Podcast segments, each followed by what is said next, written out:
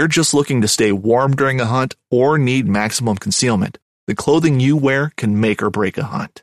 At MidwayUSA.com, we understand hunting clothing has come a long way with more meticulously crafted camo patterns, advanced scent control technologies, and weatherproof options to withstand the elements.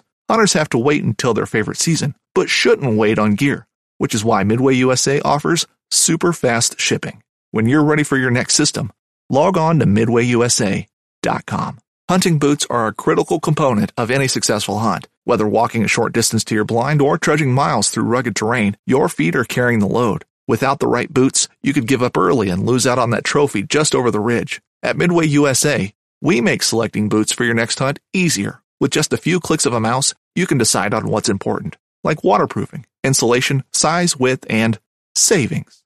For just about everything for shooting, hunting, and the outdoors, check out midwayusa.com.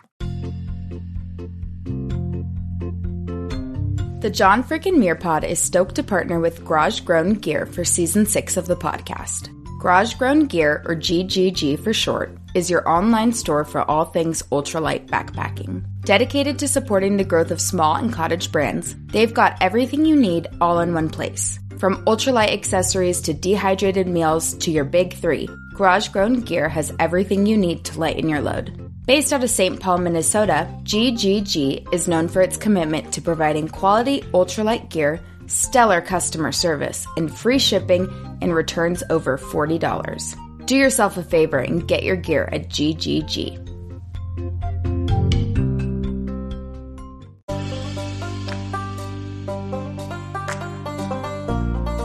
I go to nature to be soothed and healed and to have my senses put in order. John Burroughs.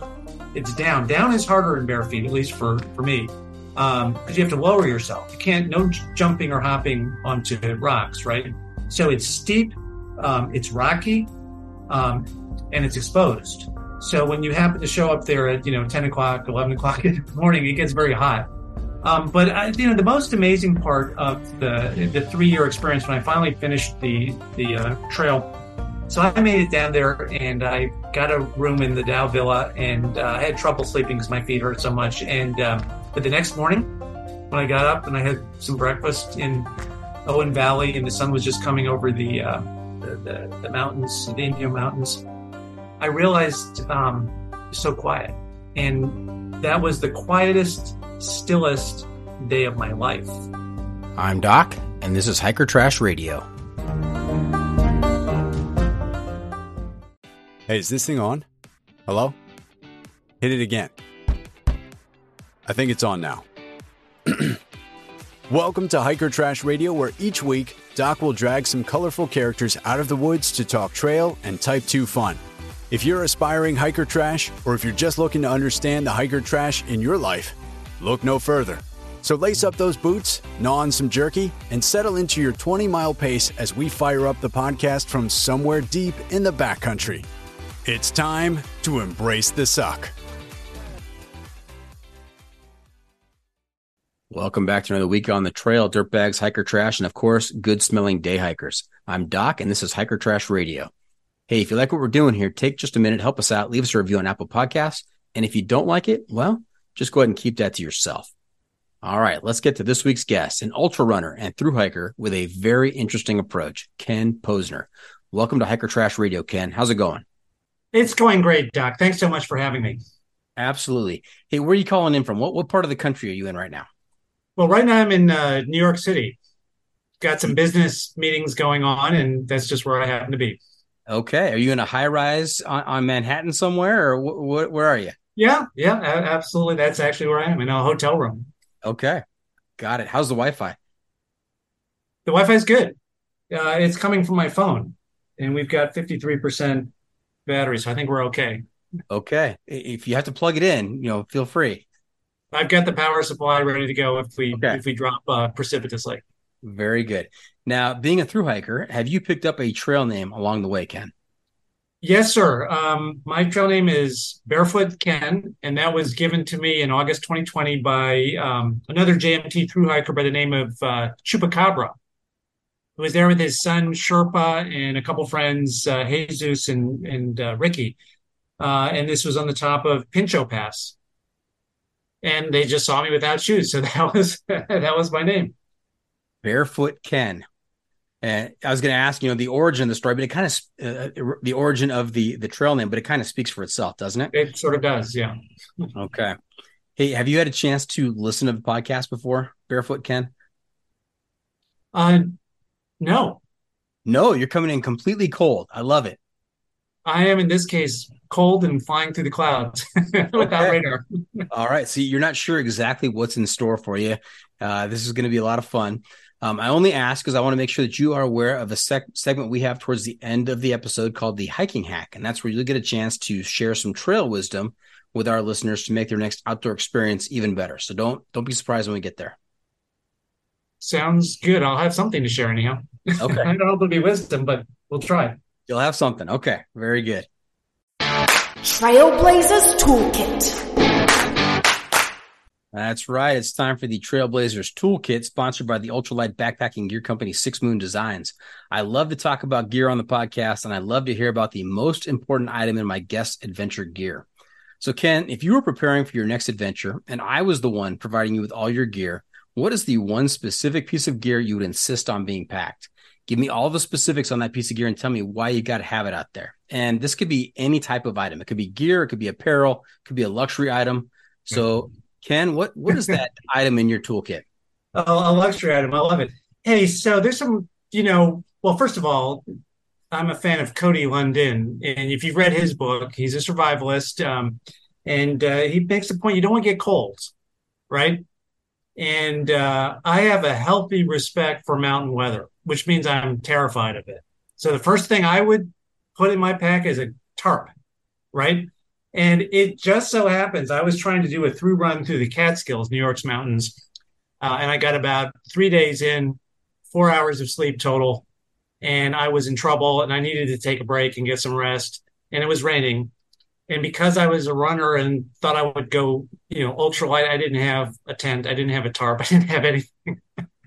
so that was the end of that mission. That got scrubbed uh, halfway through. So I reached out to somebody I know I, I met once, Andrew Skurka, right? Yeah. The, the famous, famous, famous through hiker and guide, and and and uh, he said, "Well, here's a tarp you ought to get, you know, to carry with you." And it just so happens be the Deschutes. I think it's. I'm not sure how to say it. Deschutes tarp by Six Moon Design. And Yes. that's just a coincidence. But it's done a great job for me. I've had it for about ten years. I was actually on the John Muir Trail um, last summer, and we had some monsoon conditions, and it rained all day. And I got to my campsite, and I put out my little tent, and I was curled up and feeling really comfy. And then I noticed this little puddle next to the tent, slowly getting bigger. So Uh-huh. that didn't end well. But besides that, you can't blame the tarp for that, right? that was my bad uh, tent site. Uh, it's kept me dry through all conditions. So that's number one. You can't, you know, you can't get cold. You know, it's it could be in the 30s, 40s, 50s, and if you get wet, that's bad news. That is bad news. That could be the end of the trip, just like uh, That's right. said in your example. Well, fantastic. It's the hiking pole. Let's keep talking about gear, and we're going to do it with the hiking pole, and that's pole spelled P O L L, like a survey, not like the thing you hold in your hand. Right. Got it. I like to explain that to every guest because I think I'm pretty clever at coming up with that, and every guest reaction is pretty much what the, your same reaction right there, just kind of a blank stare. So uh, that's okay. Uh, this is a seven question survey that's going to help me talk a little bit more about gear, but also give you a score on the sanity scale from one to a hundred. Oh, wow.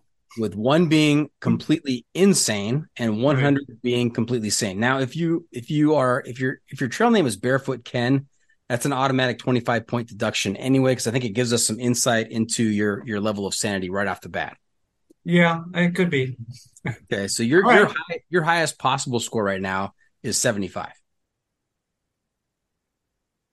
I'm curious. I'm, So you're going to ask me. I'm ready. Uh, I like to take tests when I know the answers. I'm I'm struggling a little bit right now, but let's see what Okay, happens. a little bit nervous. All right, seven questions. These are all hiking related. So I I mean, you're you're you're probably pretty well prepared on this, and it's not rapid fire. I want you I want you to give me your answer, which which side of these issues you fall on, and then I want you to give it give it some uh, explanation. That'll help me with my my algorithm to give you a score. Okay, sounds good. All right. Okay, here we go. First question, not too terribly controversial, I don't think. Uh, trekking poles or no trekking poles? Um, you know, I don't like them. I'd ra I'd rather use myself, my my just my body for balance. But the reality is, when I'm on the John Muir Trail, particularly without shoes, and I get tired, I I I I brought I brought one in the last couple of years. So I don't know how you're gonna that trekking pole. You said trekking poles, coral. I brought one because I also needed to pitch my uh Deschutes by Six Moon Design. Ken, I have I have some insight into how this interview is going to go tonight. You know, you're already you, are not you're not taking the answers that are that are provided, either the yes or the no. You're going with a, a third option. This is this is Right. good. All right. All right. Question number two. Well, well, actually, let me let me uh let me follow up on that question. Why why don't you like the trekking pole? Well, and this is personal. By the way, they're helpful getting uphill for sure, right? You lever yourself uphill. But um, for me, anyhow, I tend to start over relying on them. And balance is about your core engagement and stepping properly. And with the trekking poles, um, to me, they become crutches. And I'm not saying it's bad for other people to use them, but for me, they tend to become crutches and they compromise my my balance. Or Okay. uh, I rely on them instead of relying on myself. Got it. Got it. All right. Question number two, and I I, I know how this is going to go. The typical question for number two is, "What's on your feet, boots or trail runners?" But I, I assume you're not going to pick either one of those options either. well, I, you know, it's I've gone through a, a sort of weird transformation, and you know, when I'm at work, I wear shoes because I'm I'm part of a team, right? I'm not trying to call attention to myself. That's about it. So running, I, I don't wear shoes anymore. Hiking, not unless there's snow. Um, and I, I now with the you know the last six or eight nine months, I've started just going around town without shoes. Uh, to me, it's just more fun. Um, so I'm going to answer nothing in most circumstances, right? Nothing is on those feet. And Yeah.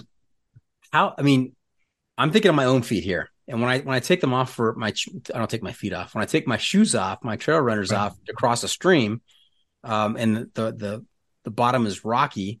You know, I've got sensitive feet at the bottom of my feet. It, it's it's awkward. It's uncomfortable, and I can't wait to get the shoes back on. Were you were your feet ever like that? Have a have a sensitivity like that, or uh, were you are you just naturally blessed with you know what whatever comes it comes and I, it doesn't bother me. That that reminds me of crossing uh, Evolution Evolution Creek Wade when you get up into the valley, and I got to the far side. It was a nice sandy trail, so I kept my shoes off for the next, you know, three or four miles. And at first, people would say, "Where are your shoes?" And I was just like, "Well, I crossed, you know, the the stream, and so I just kept them off." And after about two miles, people were starting to give me dubious looks on that. So here, here's the honest truth. I, I do not have feet of steel. I'm, I consider myself a tenderfoot. I never wore, I never went barefoot when I was a kid. Never. I hated going to the beach and the pool, so you know I didn't wear shoes to bed, but that was about it. Um, so yeah, the rocks, and particularly in the bottom of a stream bed, they can be slimy too, and that's that's a treacherous.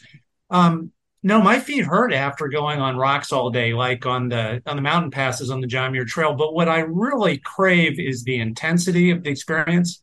So when you go without shoes, yeah, the rocks hurt, but then you reach the sand or the mud or a mossy trail if it's not used that frequently.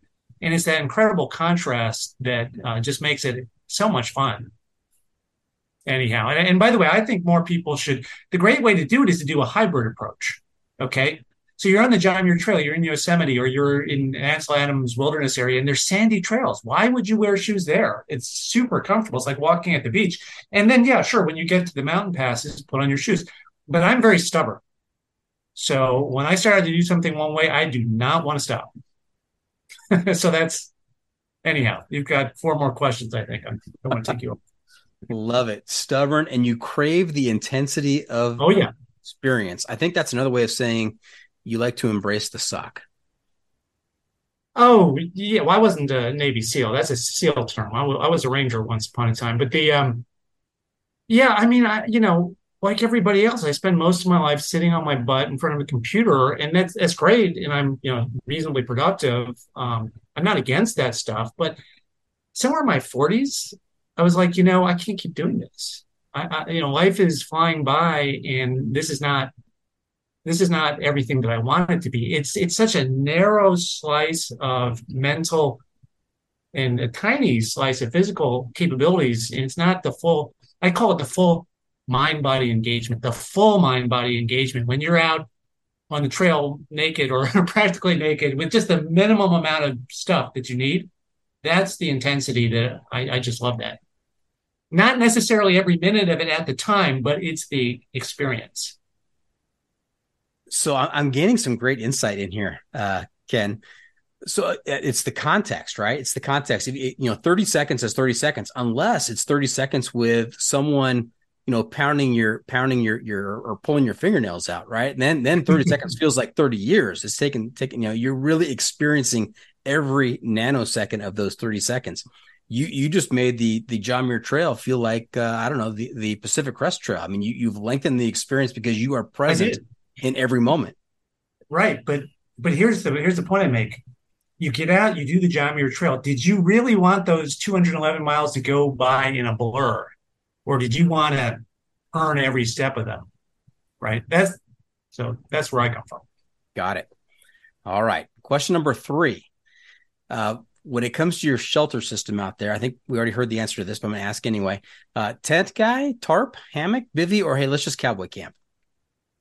I I will do cowboy camping. It doesn't work so well in the rain, um, but the um, just that tarp. And you know, I used to have a really thin plastic ground sheet, but for for the high Sierra, you don't really need it because the ground's so absorbent, right? So I ended up throwing that away. So it's really literally just the um, the the tarp. Uh, the, the I do bring that one trekking pole for the center stake, and then I think I have five of six, you know, lightweight stakes left. So it's five stakes in a rock generally. Got it. All right. Question number four. When it comes to sleeping, sleeping bag guy or quilt? Sleeping bag. Sleeping bag is not very minimalist. I th- I'm surprised by that answer. Yeah, I'm uh, I'm more of somebody who deals well with the heat and gets cold easily. So I, I when I was in the army, we had we they're called poncho liners, right? They're nylon quilts. I used to wrap myself up in that and wake up and brush off the frost and just get back on the move. But I haven't I haven't really messed with the modern hiking quilts. So I have my Western States uh, or Western what is it called the um, the Western brand uh, uh, lightweight sleeping bag. Now it's only lightweight, so it's rated to 32. Somebody explained that's a survival rating. That was after I'd already been sleeping out in the winter with it. Um, so it it is it has served me well. Got it. And I didn't die in the twenties, as it turned out. Although okay. it wasn't really comfortable. Here we are talking. You made it through. Yeah. All right. When it comes to food, uh, stove, cold soak, or stoveless? No, I did bring a, a, a stove. The uh, what is it? The MSR Pocket Rocket, I think it's right. called. So I, I I do use that. I like the tea in the morning, and and again, it's a it's about that's a little bit of comfort that I will indulge in. Uh, also, I, I've done I've done you know running trips where I would um, eat dehydrated meals with just cold water, but the pocket rocket is not very much weight, so I do indulge a little bit there. Yeah. All right. Question number six: Is life better above or below the tree line?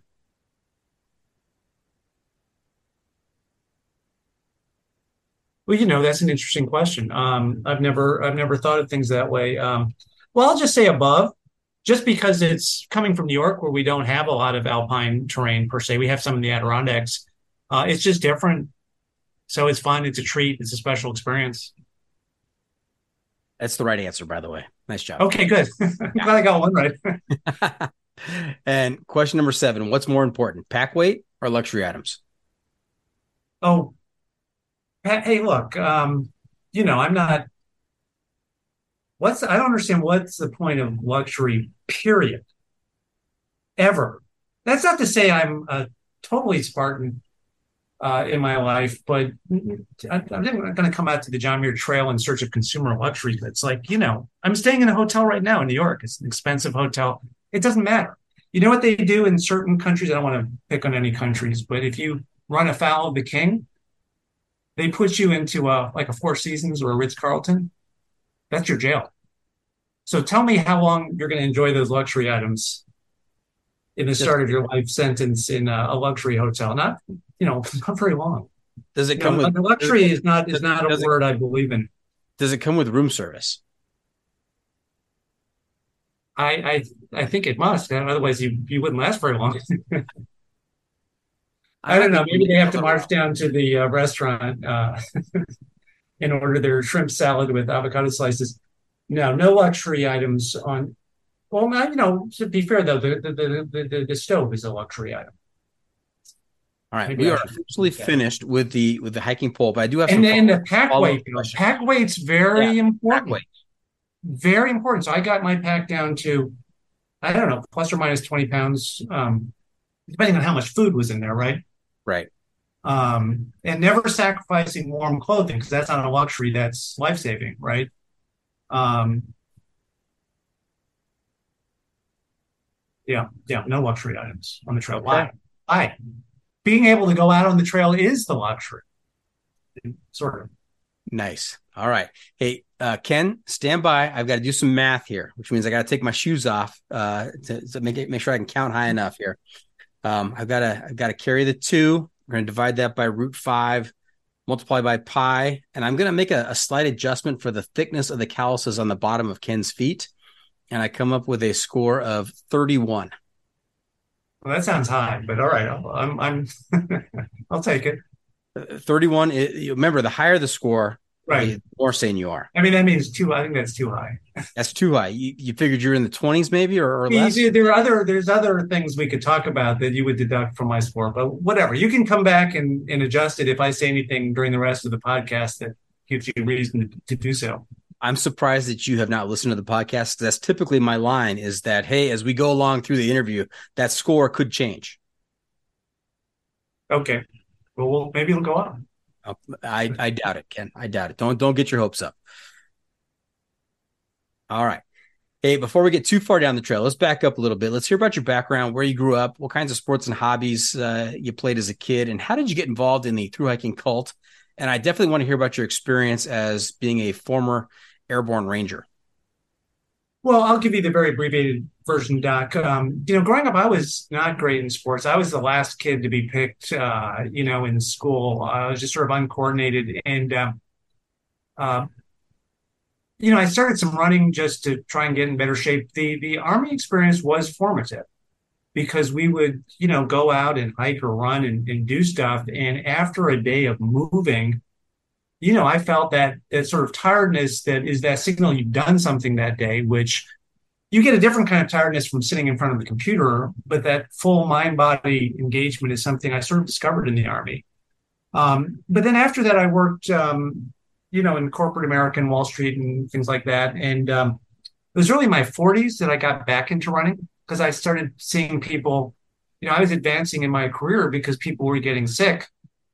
Uh, and and you know, I, I was like, you know, I'm I'm going to need to get back in shape, or that's going to be me too.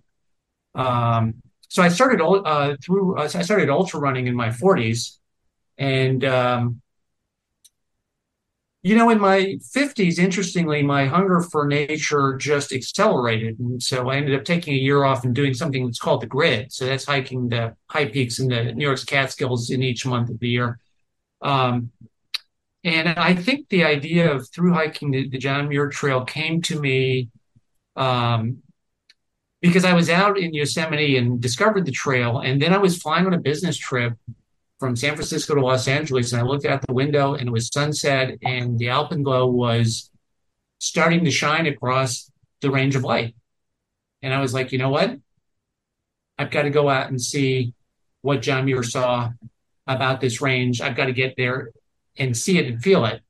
And that's where I made um, the decision to go do that. I had I had I had through run a trail in New York, but I had not done any through hiking prior to that. Got it. Ken, I've got a lot of a lot of things to unpack right there. Got I have some follow up questions for you. Go for it, Doc. Okay. All right. So you're uncoordinated as as a kid, didn't play a lot of didn't play a lot of sports, yet you decided to join the army. What what was the what was the motivation for joining the army? Well, you know, I, am going to date myself, but there was a Pepsi commercial way back then. I was I was going between the Army and the Air Force, and the Pepsi commercial showed a pilot, you know, flying upside down so he could drink from his can of Pepsi. And I thought about that, but I thought it would be too technical. And there is this is a crazy reason to join the Army. I wanted to be outdoors, and I felt, you know, an infantry uh, an infantryman's job being out in the terrain that was somehow appealing to me. Plus, I wanted to do something for my for my country, and I wanted to you know sort of prove myself. I was looking for something that was challenging. Um, so that strange combination of factors is what, and I think in college too, I was sensing that this is a great education, but I wasn't sure where it was going. So I actually joined the reserves first, and then um, they said, "Well, you're in college. Why don't you join ROTC?" So I did that and became an officer and served for four years. And uh, it was a tremendous learning experience. Absolutely, you know, just very committed, disciplined, tough people. Uh, it was a great edu- second ed- education for me. So Pepsi and patriotism got you in there, and uh, yeah, did ROTC, uh, became an officer. You were in the in the service for four years. That's right. And what was the motivation to become an airborne ranger? Because now your, your, feet, your, gonna... feet are, your feet are no longer on the ground if you're an airborne ranger, right? Uh, well, for a period of time, they're not. Yeah, the I, I thought if I was going to do something, I needed to be the best that I could be, uh, and it was in part coming from a legacy of being that kid who was never any good in any of the sports or games. I wanted to try and be good at something. That was very important to me. It still is today. I get frustrated I don't do as well as I'd like to do at something. Now, Ken, when I talk to people on the podcast here, I talk talk to a lot of through hikers, and I, I have come to realize, even with myself, that that there is a bit of obsessive personality that really plays well to through hikers or to people who who uh, do podcasts. For example, I'm I'm a little obsessive with a podcast. Uh, you know, putting out two new episodes every single week, uh, much to the, the, the chagrin of my wife. But um, it, it, is there a bit of an obsessive uh, component to your personality? Well, you know, there's a bit of something, uh, for sure. The um, you know that's that's an interesting question. I have I feel like I have a lot of energy, and it can it has to go somewhere, right? And there's only so much of it that can go into the computer or reading or being on Twitter or whatever. I need to get out there and have that full mind body engagement. Um, so that might maybe obsessiveness. I think I tend to think it's the energy that everybody has, and you know, um, some people. Uh, it feels like some people get sort of blocked in their ability to really direct that energy to do the things that they want to do. I have great respect for people who you know are athletes or through hikers or runners, but also for people. Some people take that energy and start businesses or make scientific discoveries or they're artists. So I think there are many ways um, to to use that energy. But that's what we that's what we do. We have energy. We got to do something with it. Right. Now you and mentioned- I, I have the theory too in the in the modern life that because we surround ourselves with so many luxuries and so much comfort, and because comfort is prized, that energy doesn't always get deployed. And so I call it the terminals getting corroded, the battery terminals getting corroded. And I think sometimes anxiety or depression or things like that can be symptoms of we have this energy to live. You know, our ancestors lived outdoors in the forests and the mountains, basically naked, uh, physically demanding life. And you can take us out of that environment, but we still have that energy. That's right. And that that goes that speaks directly to the therapeutic nature of being outdoors and being on the trail. I mean, there's a lot of people who are stuck as you as you kind of uh, put it there who get back out into nature and they work on themselves and lo and behold they, they come out a changed person at the end. I, I agree. I agree. And, and for myself you know it's been a huge theme of my life. And it, uh, strangely as i've gotten older it's become a more powerful uh, sense in that i wanted to spend more time outdoors where i could. All right. Now you said you you worked in corporate America for a while, and then you decided to take a year off and and grid uh, the mountains in is it New York? That's right. That's Yeah. right. Yeah. And so did you just walk away from that job? Did you take a leave of absence? What did they say when you said, "Hey, I, I need to get out of here and get outside"? Well, I had been, I was at this point, I had been working for 30 years. So uh, it was time for a break uh, for anybody who would want to and be able to. Um, but the company I was working at was sold. So it was the perfect opportunity. I mean, I could have started a job hunt and immediately got into a new job, but instead I was like, no, no, it's time. I need to get out. Also, at this point, having been a runner, I've been doing a little bit too much running and was getting to that point where trying too hard leads to injuries. So hiking in the mountains with something like the grid where you don't have to be fast, you don't have necessarily a deadline. That was a great, um, that was a great project for me. And you asked if I was obsessive. I, I sort of equivocated, but the grid totally took over my mind. Totally took over my mind. And but part of the fun of it for me, if you call it fun, I'm I'm, I'm still at 31, right? But I feel like I might be sinking here. Is that I wanted to go out. And by the way, for your listeners, the grid means you do the high peaks in your region, which in the Catskills is 35 or was 35. You got to do it in each month of the year. And you can take your whole life to compile that roster of peaks. But I wanted to get it done as fast as possible because there was that intensity of getting out there, whether you wanted to or not, whether it was your favorite season of the year or not your favorite, whether you were feeling good or bad, because it's all about learning. It's all about the intensity of the experience and learning about yourself and learning about the mountains. Yeah, Ken, when I asked that question, I already knew the answer to the question about uh, the obsessive personality, but I want to see what Right. you were going to say. You know, All right. Yes. uh, So, I mean, no, I'm not obsessive. you did equivocate a little bit, but you know, I, I know the answer. It's okay. That's all right. So what what are you doing these days to pay the bills, to finance your adventures out there? Well, I'm still a corporate worker. And and you know, I'm I'm I'm trying to be a writer, but if I had tried to support myself as a writer, I would have starved a long time ago. So, you know, that's that's hard. Um, but no, I work. So I work, and you know, I get a limited number. I, by the way, to do the John Muir Trail, I used up my whole year's vacation in one shot, pretty much. So um, now I'm not. I don't have a through hike plan for this year. So I'm. Uh, but actually, it's almost June. I haven't used any vacation days, so I'm about to. Um, uh, but I, but also the nice thing about running is you can get out in the morning or in the evening, Right. and it doesn't have to be that multi-week expedition all the time. Obviously, you can get that intensity in shorter shorter doses. Yeah. If you have a chance, Ken, I want you to listen to one of the episodes uh, in the in the podcast called uh, "Gabe and Kevin Fast Pack the JMT." I think it's somewhere in season two. and uh, Gabe, Gabe, they're both ultra runners, right? Like you, Yep. they're ultra runners, and they had a week's worth of vacation and thought that Uh-huh. they'd just, uh, take some time off and and go run the JMT. You know how how how long could it take? and they they got to the JMT and quickly realized that they there was no way they could run, but they only had the week, and so they, they if you can't do the speed, then you've got to extend the hours, and so they were Right. they they fast packed it, and many days were waking up at uh, 3 a.m., 4 a.m., and and hiking until you know 11 o'clock or midnight.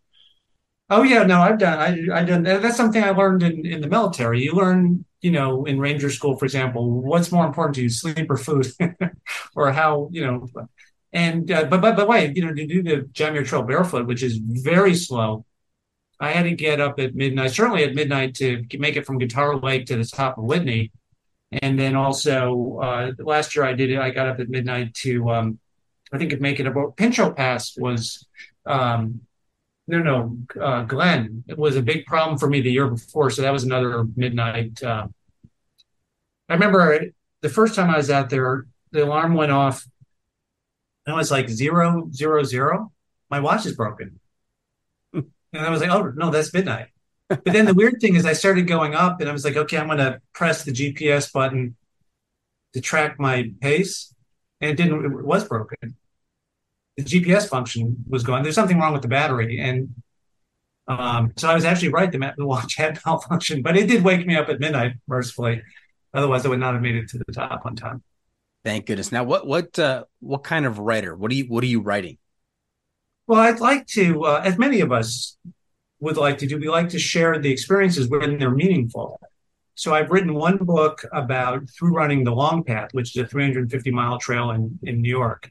And so I've um, I'm working on a book about the John Muir Trail. And what's exciting to me, there's my own experience, which is sort of the plot, but there's so much interesting history about the people who have been in the High Sierra before, whether it's a John Muir or an Ansel Adams or a Sarah Winnemucca, right? Or, you know, reading about, I read the memoirs of a Mono Indian named Gaylen Lee. Just fascinating stories. Or Charles Young, who was the, not the first, the third black man to graduate from West Point in like 1888. Can you imagine that? So he was out in the High Sierra as part of the Buffalo Soldiers, and he was actually his unit um, did a lot of work uh, on trails, uh, as well as keeping out poachers and uh, sheep herders and other desperados. So they're tremendous stories, and what I'm interested in is um, what I'm interested in is um, the values what can we learn from sorry about that don what what what can we learn from people who struggled through the sierra in you know years going by about values that matter today in our high-tech world like determination or personal integrity or connection with nature um, or acceptance that, that's what i'm interested in so we'll see if i can get this book out the door but that would be those would be some of the themes in the book if I and, can What percentage done is the book? Where are you in the process? Well, it's it's. Uh, I have a, a, draft of it, so I, am very privileged to to have been introduced to an agent. So she is marketing it, and we will uh, see what happens. You have a title or a working title? Yeah, it's called uh, "Barefoot on the Muir Trail." That makes sense. That, that's uh, that's good. All right. Uh, we're going to take a quick break. We're going to hear from the sponsors. We're going to pay some bills, and when we get back, we're going to get into some of the nitty gritty of uh, those those two barefoot through hikes of the long path and the JMT. So stay tuned. We'll be right back.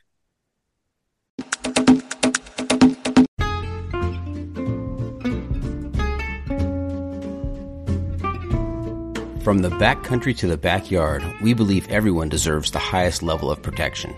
Since 1984, Sawyer Products offers the best, most technologically advanced solutions for protection against sun, bugs, and water, using time released liposome technology, topical insect repellents, and new standards in water filtration. And with every Sawyer product you buy, you are helping to provide clean water through 140 charities in 80 countries with their long lasting water filters.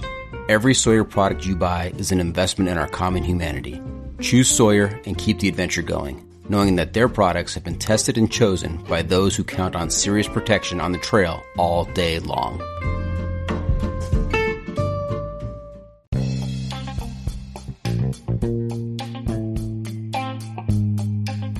This episode is sponsored by Jolly Gear. Are you tired of compromising between the ventilation of a button down and the full protection of a sun hoodie? With the Triple Crown button down, you can have the best of both Plus, their fun standout patterns will have you the talk of the trail.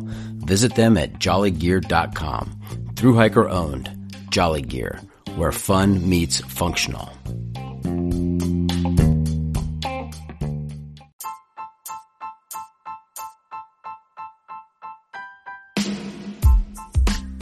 Six Moon Designs has been innovating ultralight backpacking gear for the past 20 years.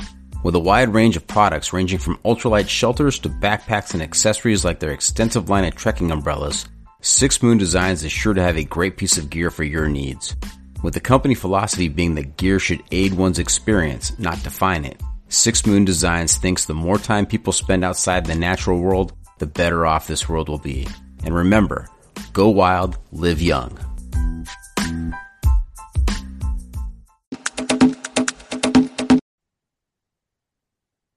And welcome back. We were talking to Barefoot Ken, Kenneth Posner, uh, about his. Uh, we heard about his background, his upbringing, his time in in the Army Rangers, and now we're going to talk a little bit about uh, his adventures. So, First, let's talk about this concept called minimalism.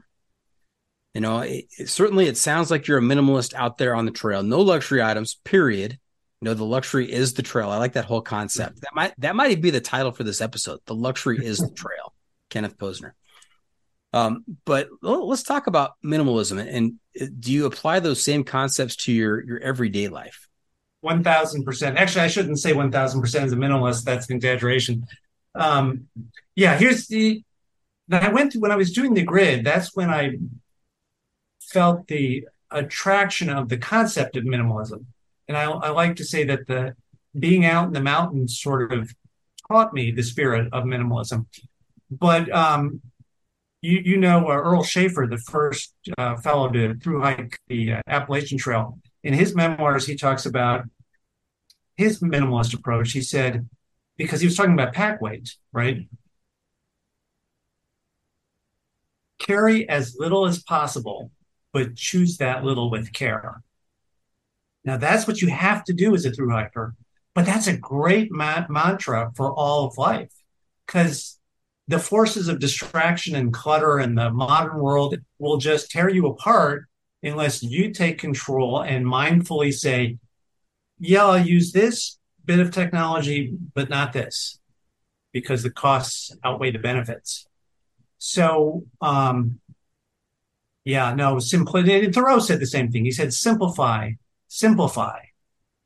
If, um, eat, if it, eat but one meal a day, if need be, instead of three. So that actually inspired me on one of my early, um, you know, grid hikes uh, back in, oh, I want to say 2015. I said, you know what? That's a great idea. I'll bring one meal with me. One meal every 24 hours. And, and you know, that was also building off of, of something I did. I'd run a, a 50 mile race, no food, no water, just to, just to see, you know, could I make it that far without calories or fluid? Because you know people used to do that right? But in today's world it's all about comfort. It's all about de- taking away these stresses. And it's like no i need these stresses.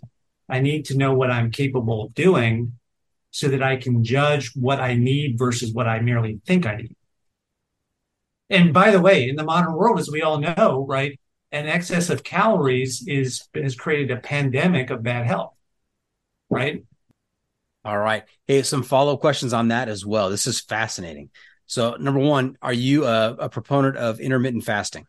Oh, absolutely. 1000%. I do 150 to 200 hours of intermittent fasting per month in minimum blocks of 16 hours with at least one 30 hour fast per month. Absolutely. Because, and I started to discover this as an ultra runner. If you're dependent on sugar, your body's not going to burn fat. And that is the start of many of the metabolic problems that the modern world seems to be facing today.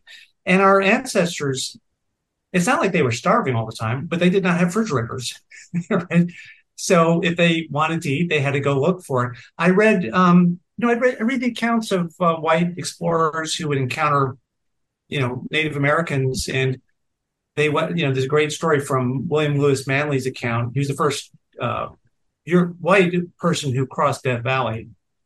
And a friend of his fell in with a band of Shoshone and they went hunting and they didn't find any game for a couple days. And the whites were starving. They were in tears. And the Indians were sitting around singing songs. They were totally used to going two or three days without food. But in today's world, that's like a violation of your human rights not to have a sugary snack every 30 minutes, right? So I think you've got to fight back against the forces of comfort or you run the risk of just being uh, of losing capabilities that you don't even know you had. And you left us kind of in the lurch when you talked about your 50 mile ultra with no food or no water. You didn't tell us how that finished up. How did that go for you? Well, the problem was I was injured, so I knew I wasn't going to be going fast anyhow. Um, but I'll tell you, it was cool. It was in May in New York, so it wasn't. I wouldn't do that in Death Valley. Uh, by, the way, um, but the um, you know around mile 40 i was starting to get thirsty and i passed a little stream and i was like oh what a lovely stream the water rushing over the black rocks and then it opened up and it started raining and i completely forgot about there you can't be thirsty when you're getting rained on and it's 40 degrees out Um, although, you know, you see people, you know, in races. Uh, I ran Boston once and it was 40 degrees and raining. And I see all these people stopping to drink because they're bundled up and they're sweating. I was just wearing a, a you know a, a, sleeveless t-shirt. So all my best marathons, no food, no water. Right. Wow, that is impressive. That uh, that's that's. It's actually not. It's just old school people didn't used to that the, the drink sports drinks and things like that and and that that may though that a sports drink may help you go a little bit faster i don't know and if elite athletes tell you to drink a little bit of a sugary water i'm not elite so i wouldn't know but i'm much more focused on maintaining my metabolic health rather than a few seconds of a faster pace all right. Now you said a little bit earlier that you have to, you know, you, you decide to use this piece of technology, but maybe not this because of right. uh, the cost. Can you give us some examples of things that you've decided to do without in your life in the spirit well, of minimal, minimalism and, and simplifying your life? Well, where I live in New York, I never use air conditioning. So no need for that. Um, I even stayed once in Death Valley and there weren't any rooms in the hotel. So they put they put you on a canvas tent, no air conditioning. But at night it was actually okay. Uh, maybe not during the day. Um, so um, what I'm trying to think what would be relevant. I mean, I don't use the heat much. So during the winter, the thermostat will be anywhere from you know 55 to 58 or 59. I get cold, but um, I, I, really feel that I need to push myself to be able to warm myself. Right, thermogenesis. Um, and you take away if you're always in a comfortable uh, climate, then you lose the ability to keep yourself warm. So I wear a sweater or a jacket and bundle up under a blanket. So those are a couple of examples. I try to be very disciplined on my diet. So I'm not into gourmet foods, um, but you know whether it's fresh vegetables or grass-fed meat, um, you know simple, uh, simple diet which is has a minimal glycemic load, because I think that's the and you know trying to keep out some of the toxic ingredients that that that you know may contribute to problems. So those are some examples. All right. You have a TV in your house? No. No TV.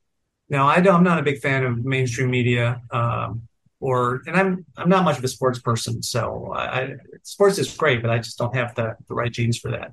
And and that is why you're able to quote so many authors. I have a feeling I know what you do in your spare time. I do a little bit of reading. A little bit, yeah. a little bit. nice. It's great to be well read. Now, we talked a little bit about ultra running, but I mean, let's give our listeners an idea of of how accomplished you are as an ultra runner. I mean, you haven't just run a few marathons or ultra marathons. You you've you've run quite a few. Yeah, I just did my 106th.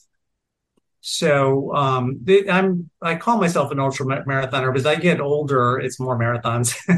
but I've still done. I think I did 20 or 2,500 uh, mile plus races. So I've run Badwater a couple of times. I ran the Badwater double. I did the um, long path through run, and I've done a couple of other uh, runs that were notable and fun, different, interesting.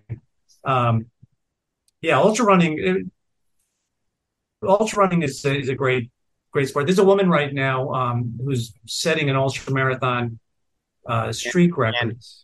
Yes, Candace. And it's just yeah. amazing. She's almost to 200 days. It's so cool. That is amazing. I, I got to a certain age and uh, I had done the Badwater double and I was determined to go out and do the Badwater quad. And that's when my left, uh, one of the tendons by the ankle said, you know, no, you're not going to do that. But I said, yeah, I am. And my ankle won. That took me out for a year or two. Um, but now I'm I'm back and still having fun with running. I love running. So, for those who may not be familiar, tell us what the Badwater is, and of course, then what is the Badwater Double or the Badwater Quad? Well, the Badwater is an ultra marathon that starts in Death Valley at the Badwater Basin, which is, I think, 289 feet plus or minus below sea level, and it goes 135 miles up and over Town Pass into Panamint Valley, and then into the Valley of Lake Owens, and then up to the uh, the portal, which is the trailhead for Whitney, at about 8,000 feet. So the the double is the traditional route. See, the race has to stop at the portal because you can't, you know, there's such, you cannot get 100 or 200 runners up to the top of Mount Whitney. but the traditional route, you go all the way up to the summit of Whitney. And to do the double, you go all the way back to the Badwater Basin. So And- that was the best run of my of my life. Um, Marshall Ulrich set the record for the double among you know ten thousand other amazing feats, and I managed to break his record by just a couple hours. So I have possibly earned the right to be a small footnote in his legendary career, maybe. Um, but that that uh, that that and that was a few years back. Uh, I was a little, I was a young man of uh, fifty one at the time, so uh, that was a that was that was tough. That was tough, uh, but it went well. I had a great crew. Uh, Would you say that was your, your biggest accomplishment as an ultra runner? Oh yeah, A Badwater double. Yeah, for sure. So is that 270 miles then? Two hundred ninety two miles. 292. Yeah.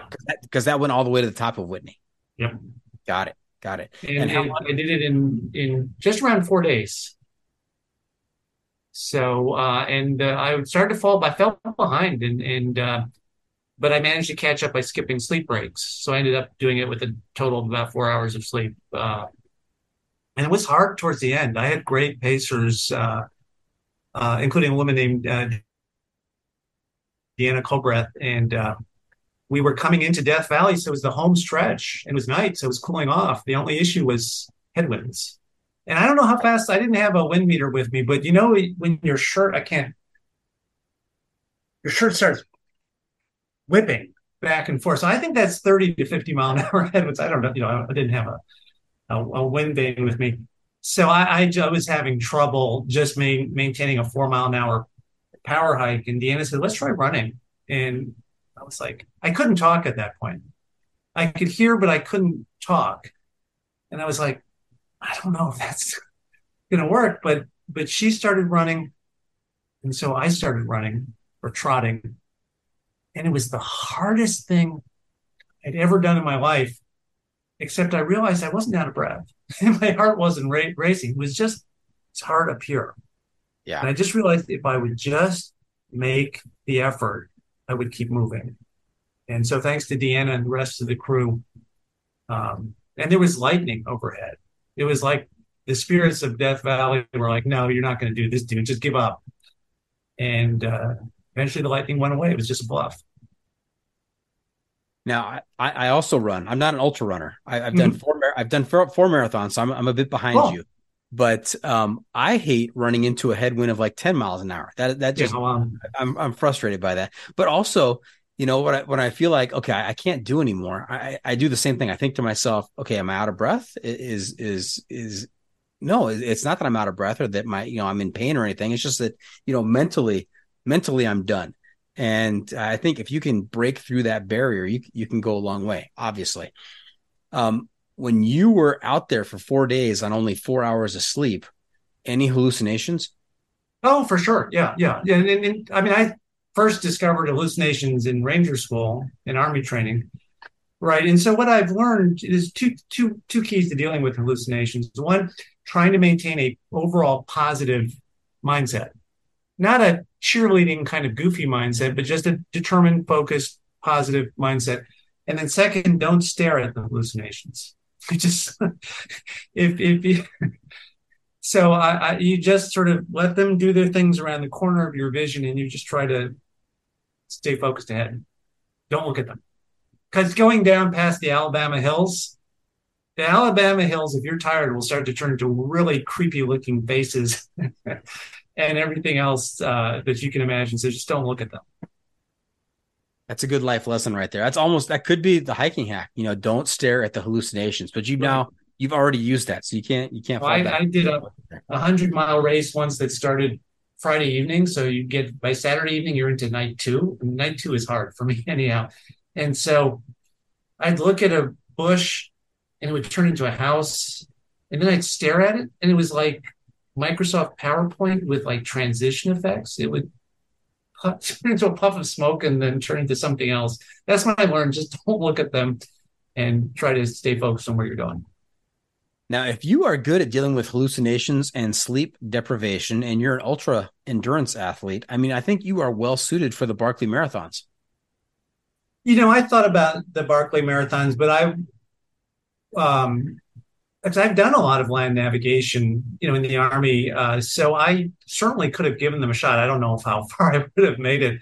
Uh, so maybe my next life, I'll I'll try the Barkley marathons. I, I actually organized a race in uh, in the Shawangunk Mountains in New York, we make it. It's not a Barkley's marathon, but we don't mark the course.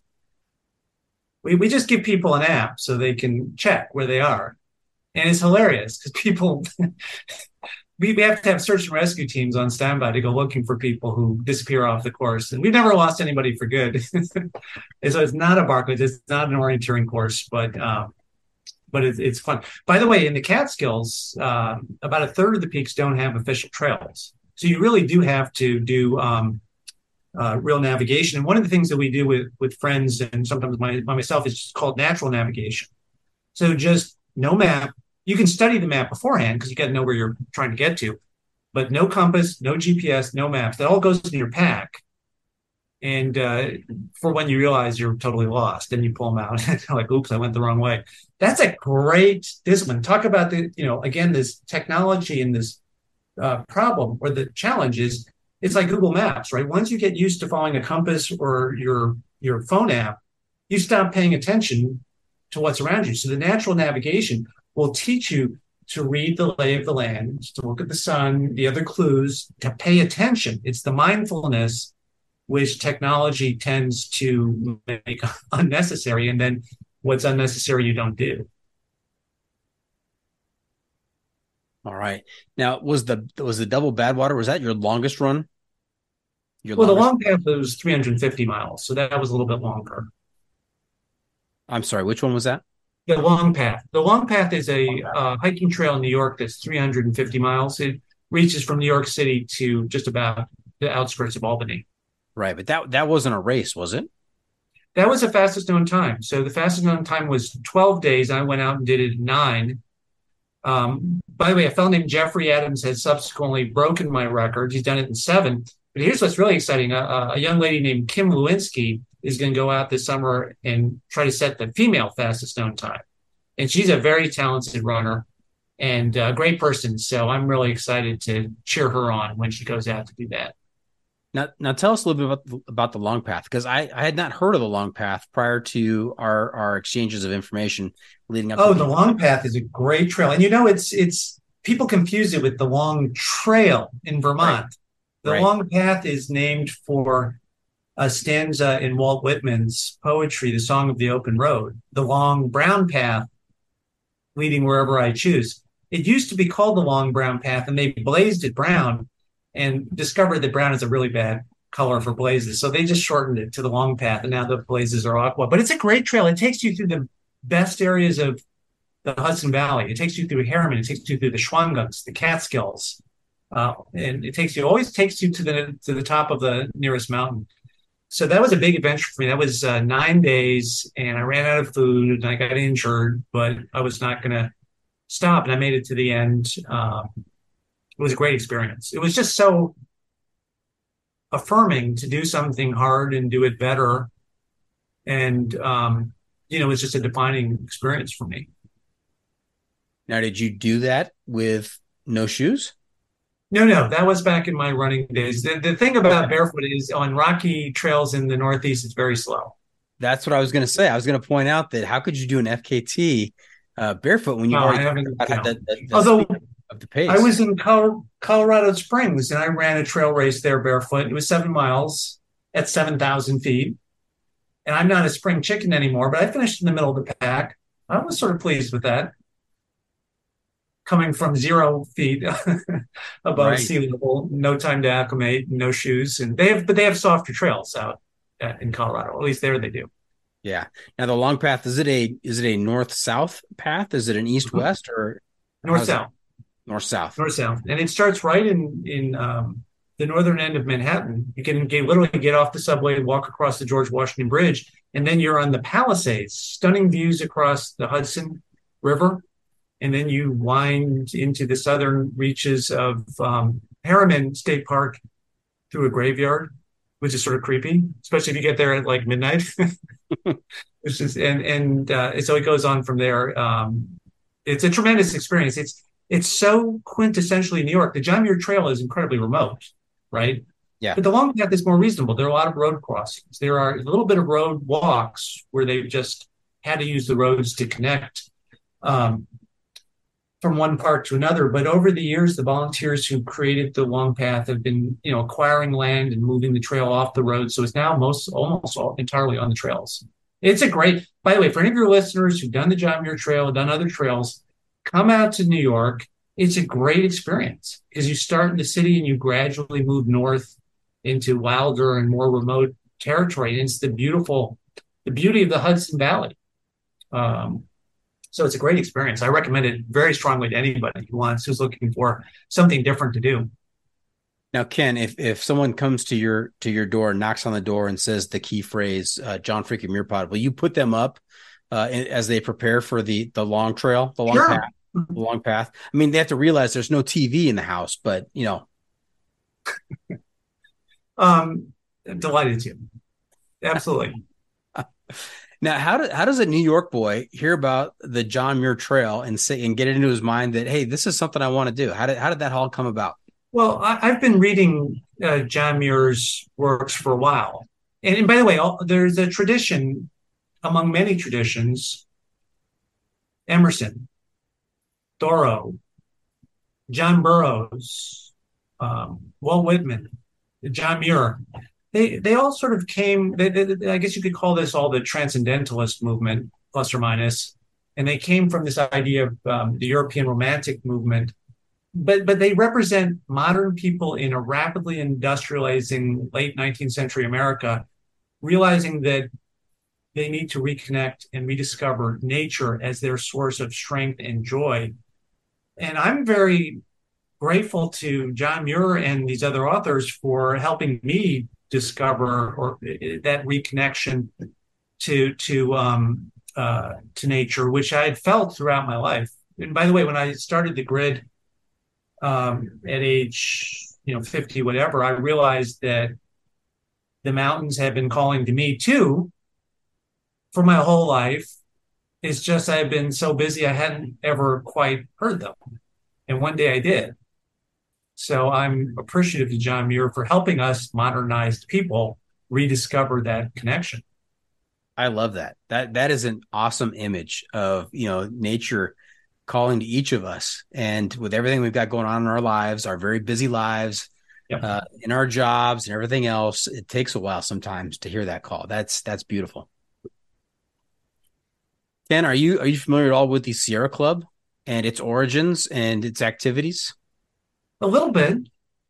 A little Yeah, bit. I'm, I'm I think you'd be fascinated by by the Sierra Club. It, it really uh, stemmed from a group of uh, professors and students uh, from from Berkeley who, again, realized that you know they're spending too much time in civilized society and nature was calling, and they put together this organization to get people out, and that was really the focus of uh, the Sierra Club was to get people out into nature, and um, what was his name, Colby.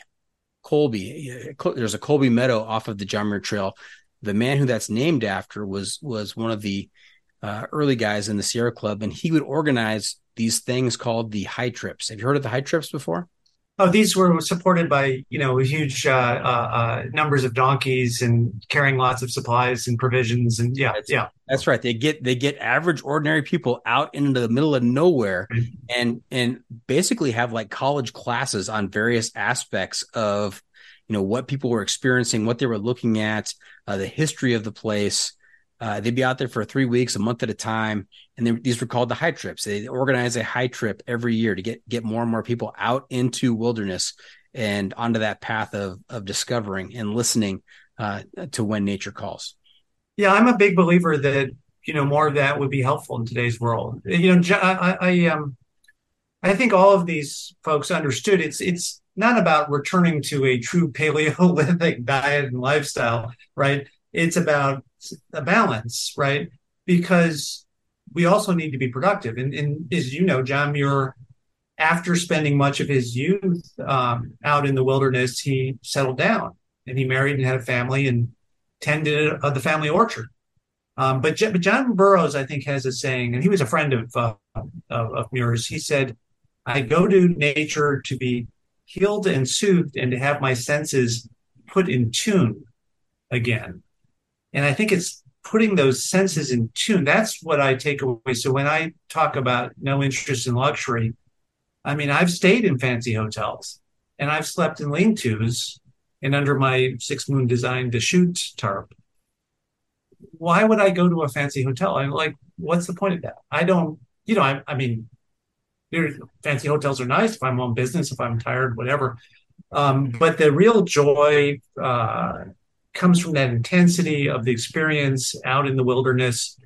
Um, that's how we evolved. You know, I, th- I have a theory that Mother Nature made our ancestors. At first, she made them a little bit smarter, right? And what happened? They were able to better understand the risks that surrounded them, and they got terrified and they hid in the caves. And so she said, "You know what? I need to give them something else. I need to give them some curiosity, some enthusiasm, some exuberance. And, and that caused them to exit from the cave and go out and engage with the environment and discover food and other things and explore. And I think we feel that today when we see these trees changing in the fall or the sunset or that bird or that mushroom or the mountain view. Um, so that's what I call having, I think that's what Burroughs meant by having our senses put in tune. That's real beauty. And, you know, watching digital movies and other things is great, but uh, when I compare them, I don't see, I see the nature as, is for me at least, being much more powerful than the derivative sort of experiences that people settle for. Now, Ken, in your hotel room tonight, are you going to sleep on the floor? No, I mean, uh, no. um,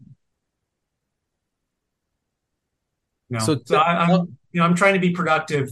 I've got a full day of meetings today, tomorrow, one more, and then I'll get back to the country and have a little bit of simpler. I don't sleep on the floor in my house, so maybe you've maybe I've just added a few points to my score. I had you down. Although I do sleep on the floor of lean-tos, and it's no big deal. Right, right. Now, tell us a little bit about your your trip on the John Muir Trail. What were some of some of the highlights, some of your favorite moments uh, from the trail?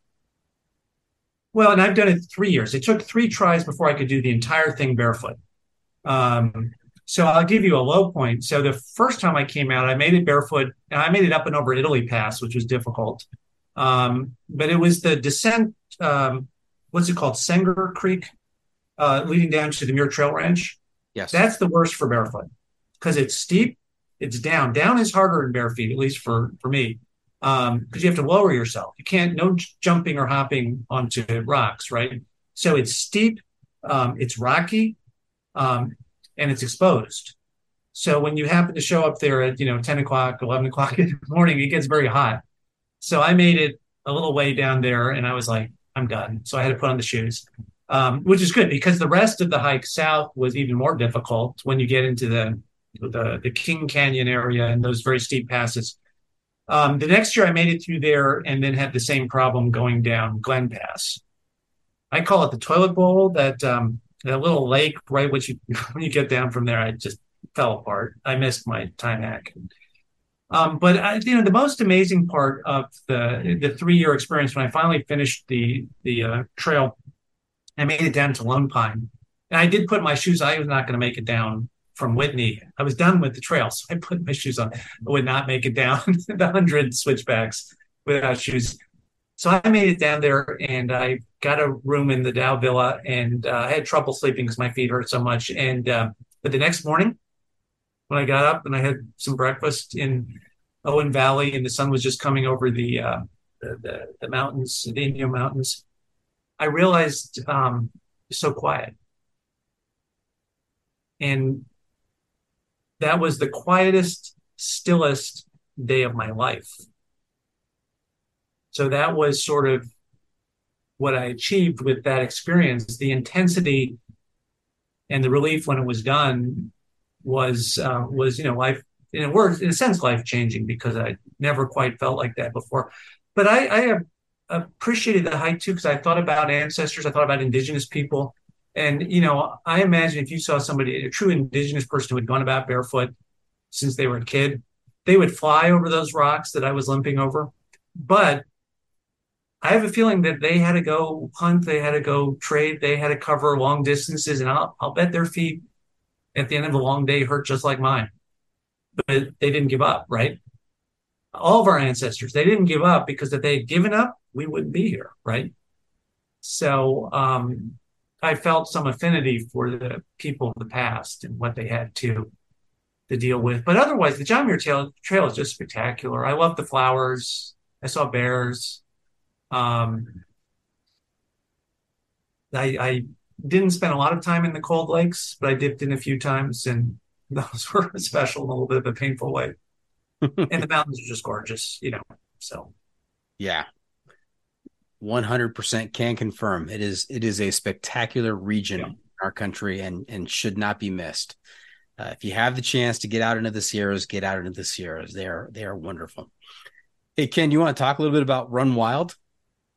Sure. Um, a group of friends and I created a not for profit in uh, New York State, and each of us, uh, as runners, we I, I organized a race called the SRT, it's the Shawangunk Ridge Trail Run, and uh, a friend Charlie Gadol had uh, has organized a couple of really iconic, difficult ultra marathons in the Catskills, and a couple of other uh, us came together. We formed a board. We formed this um, this not for profit. So we organize about five or six races and um, but we have a mission. The mission is to take the the money from the races and some other fundraising and give it back to land conservation and stewardship in the Hudson Valley. So we're a little pipsqueak group, but so far we've raised about eighty-five thousand dollars and given it to various, you know, conservation-related causes, and that's more than any of us was going to be able to write a check for. So we're pleased with that, and we want to do more. Um, and we have got some projects we're working on. Um, so you know, well, we hope to grow and do more. And just, I, I believe passionately that if we could preserve more land, that would be a good thing.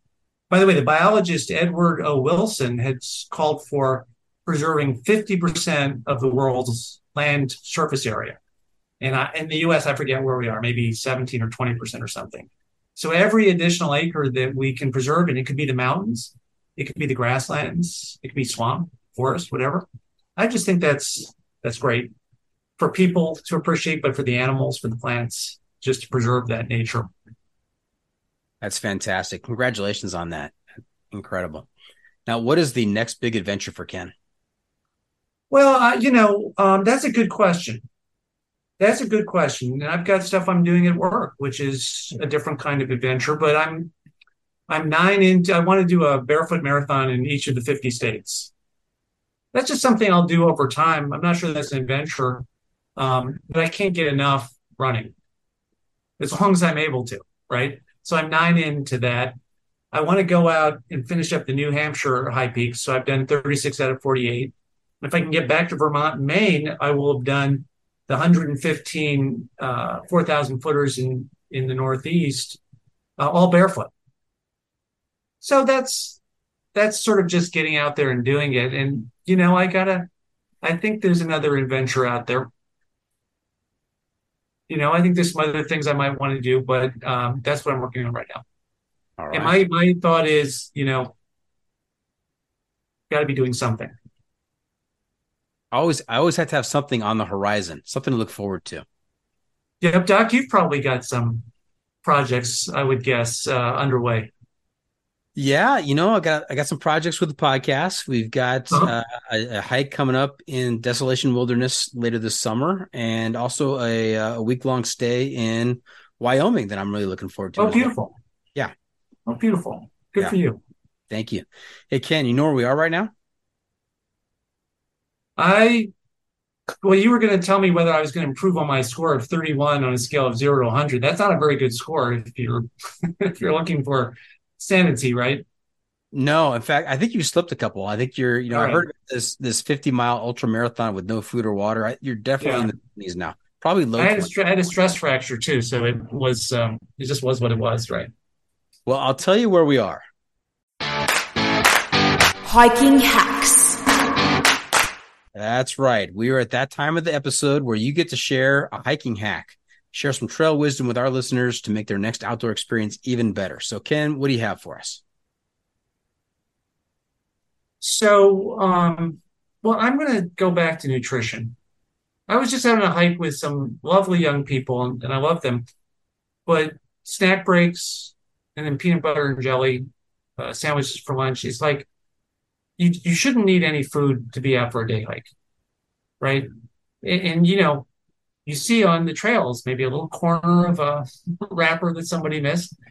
Um, you know, again, look around you at you know metabolic health and you know American other modern places, and uh, the body should be able to burn fat. You should be able to go comfortably all day without food. I don't know if anybody's going to appreciate that. Probably not. I sense my score is is slipping even further at this point. um, but that's what I would would leave people with. I see it all the uh, all the time, right? If you're hiking up hill and you're too hungry to keep going, that's not that's not the way the human body is supposed to operate. Now, when you're on the John Muir Trail and you're you're you've been out there for you know how many days, what what is, what is your snack? What are, what are you eating out there on the trail? Well, I eat three meals a day typically because, you know, when you're out for an extended period of time, right, then you don't want to fall into a calorie deficit. By the way, the first time I was out there, I was starting to get hungry towards the end because it's hard to carry all the food. But I had a mix of freeze dried meals. Um, each time I went out, I brought more and more beef jerky um, for the protein. I, I, do think protein is, I feel protein is important. Maybe it's something I've noticed as I've gotten older. Plus some 100% dark chocolate, no sugar added, and maybe some dried fruit and some nuts. All right. I just I just learned what to pack for the desolation wilderness. Thank you so much. You're very welcome.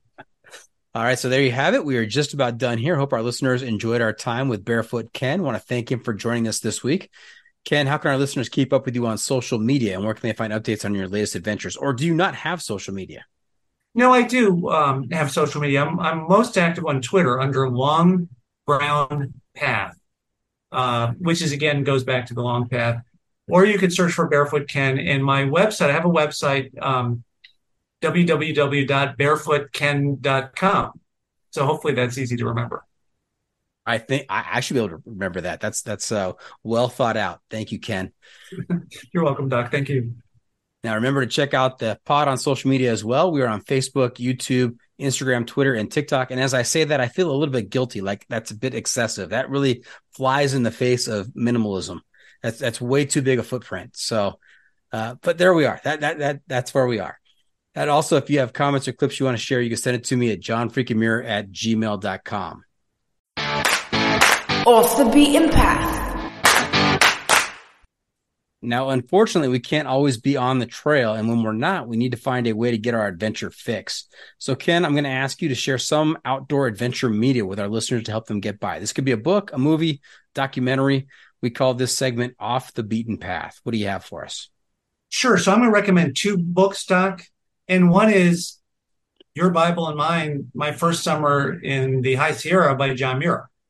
And I just think it's written wonderfully and as I said, for me, John Muir helped me understand as a modern person how to reconnect with nature. But I would want to say, you know, there are some people who point out that John Muir did not always understand the role of indigenous people going back thousands of years uh, in the landscape. Um, and he said some things on occasion, you know, using words that we wouldn't say today. Um, so I wouldn't say let's whitewash him or anybody else, but let's learn uh, about him and the pluses and minuses, just like we all have pluses and minuses. And so, for the other side, for a different perspective, I would also highly recommend My Life Among the Paiutes by Sarah Winnemucca. And she was the first Native American woman to publish a book in the US. And she talks about the challenges that the Paiutes uh, faced with the onslaught of uh, white uh, settlers. And I think there's a great lesson in her um, her memoirs because ultimately the frustration that the Paiutes experienced with with the whites was a lack of personal integrity. Sarah Winnemucca, by the way, went out and lectured up and down the East Coast about her people and their challenges. She met with the Secretary of Interior. She met with the president. They promised supplies and relief for the Paiutes, and it never arrived. And of course, she lost face with her people. Um, I don't think it's about different races, you know, different skin color. I think it's about in the modern world, many of us work in large organizations and, um, you know, we're cogs in a big machine. and personal integrity sometimes falls by the wayside. We can all come up with examples of that from today. So I, it, to me, it's just a reminder: personal integrity matters. And it, you know, I try to think before I make commitments, before I make promises. I try to be straight with people. I think if each of us does that, we make the world a little bit more transparent, a little bit better, a little bit less chaotic. So I, I think it's a tremendous lesson that she's left us on that topic. I, I love that approach that you're taking, and I love the balance of, of those two suggestions. Fantastic job. Thank you, Doc. What have we not asked you? And before we wrap things up, just one more segment for you called What Have I Not Asked You That You're Dying to Tell Us About? What do we miss today? Now we covered uh, we covered everything. I'm pausing to think for a second, but I think this has been a, a pretty good um, I think I think um well let's see if you give me another few more seconds. No, I'm not coming up with anything, Doc. Okay. That's pretty thorough then. Nice. Yeah, I think we're good. I think we're Hey, good. Ken, Ken, are you barefoot right now? Yes, sir. Me too. Me too. Feels Good good. for you. Yeah. Well, so are you going to give barefoot hiking a try? You know, if Uh-huh. I if I see a sandy trail, I'm doing it. You've got me convinced. I'm I'm going to experience it fully. Yeah, and don't don't overdo it. Take you know a hundred yards or a hundred feet, and just see what you think. I I led a hike the other day, and a couple of out of twenty people, two of them took off their shoes because we were going through a grasslands, and they had a great time. It's the body and the mind, the engagement.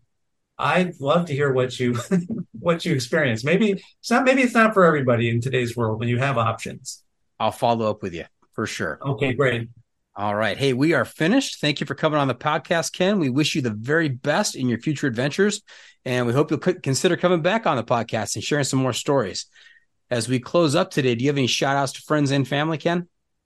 Well, you know, I, I was thinking about Chupacabra and Sherpa, and maybe they're listening to the podcast. And so I'd like to reach out to them and say hi and thank you. They saved me a, a, a tent site uh, by uh, Arrow Lake, Arrowhead Lake. Uh, so uh, if you're around, reach out to me. And I, I wish Sherpa and Chupacabra a great time in the Sierra. So I'm sure they're headed that way as we speak. And you're not you're not talking about Lake Arrowhead up in up in the mountains by Big Bear. You're talking about Arrowhead Lake off of the John Muir Trail. Thank you. Exactly. Yes. Exactly. They, I, they saved me a campsite when I was way behind them, uh, moving at my slow pace. I think that Arrowhead Lake uh, gets gets the short shrift because it is right next to Rae Lakes, and Rae Lakes, you know, people will talk about how that is the most beautiful part of the John Muir Trail in some people's opinions, but Arrowhead Lake is pretty darn spectacular. I think I passed by it uh, last year at one in the morning because I had gotten up. I think it's, I may be confused here. I think I got up to Dollar Lake and I was like, oh my God, I was supposed to be much farther along than this point, but this is as far as I'm going today. So that was one of those midnight wake up calls uh, just to try and, and get back on schedule. Yeah, you're, you're in the right area. Yeah, you if if you're going southbound uh, when you got up from Dollar Lake in the middle of the night, you would have passed uh, Yeah. Arrowhead Lake and and then the Rae Lakes. So, Yep. okay, well, hey, thank you for tuning in. Always remember the trail is the trail. It doesn't care if you want to go downhill. It doesn't care if it's almost dark and you're looking for a campsite. It doesn't even care if it's noon on the way down from Sanger Creek and you're barefoot. The trail is the trail. Embrace the suck.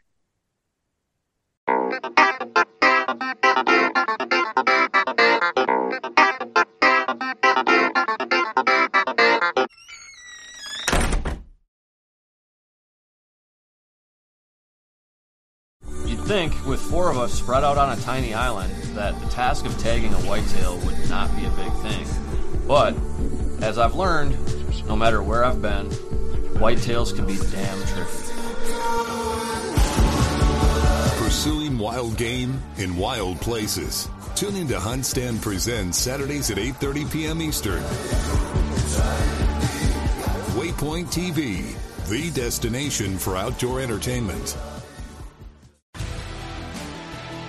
Spend your Saturdays with Life on the Water. Join Captain Brandon Simmons for fishing, diving, travel, and so much more. You want to succeed. You want to fish. You want to be one of the greatest. Oh, look at that thing, dude. Wow. Oh. Let's see what kind of trouble we can get into today. Don't miss Life on the Water every Saturday night from 7 to 9 p.m. Eastern on Waypoint TV.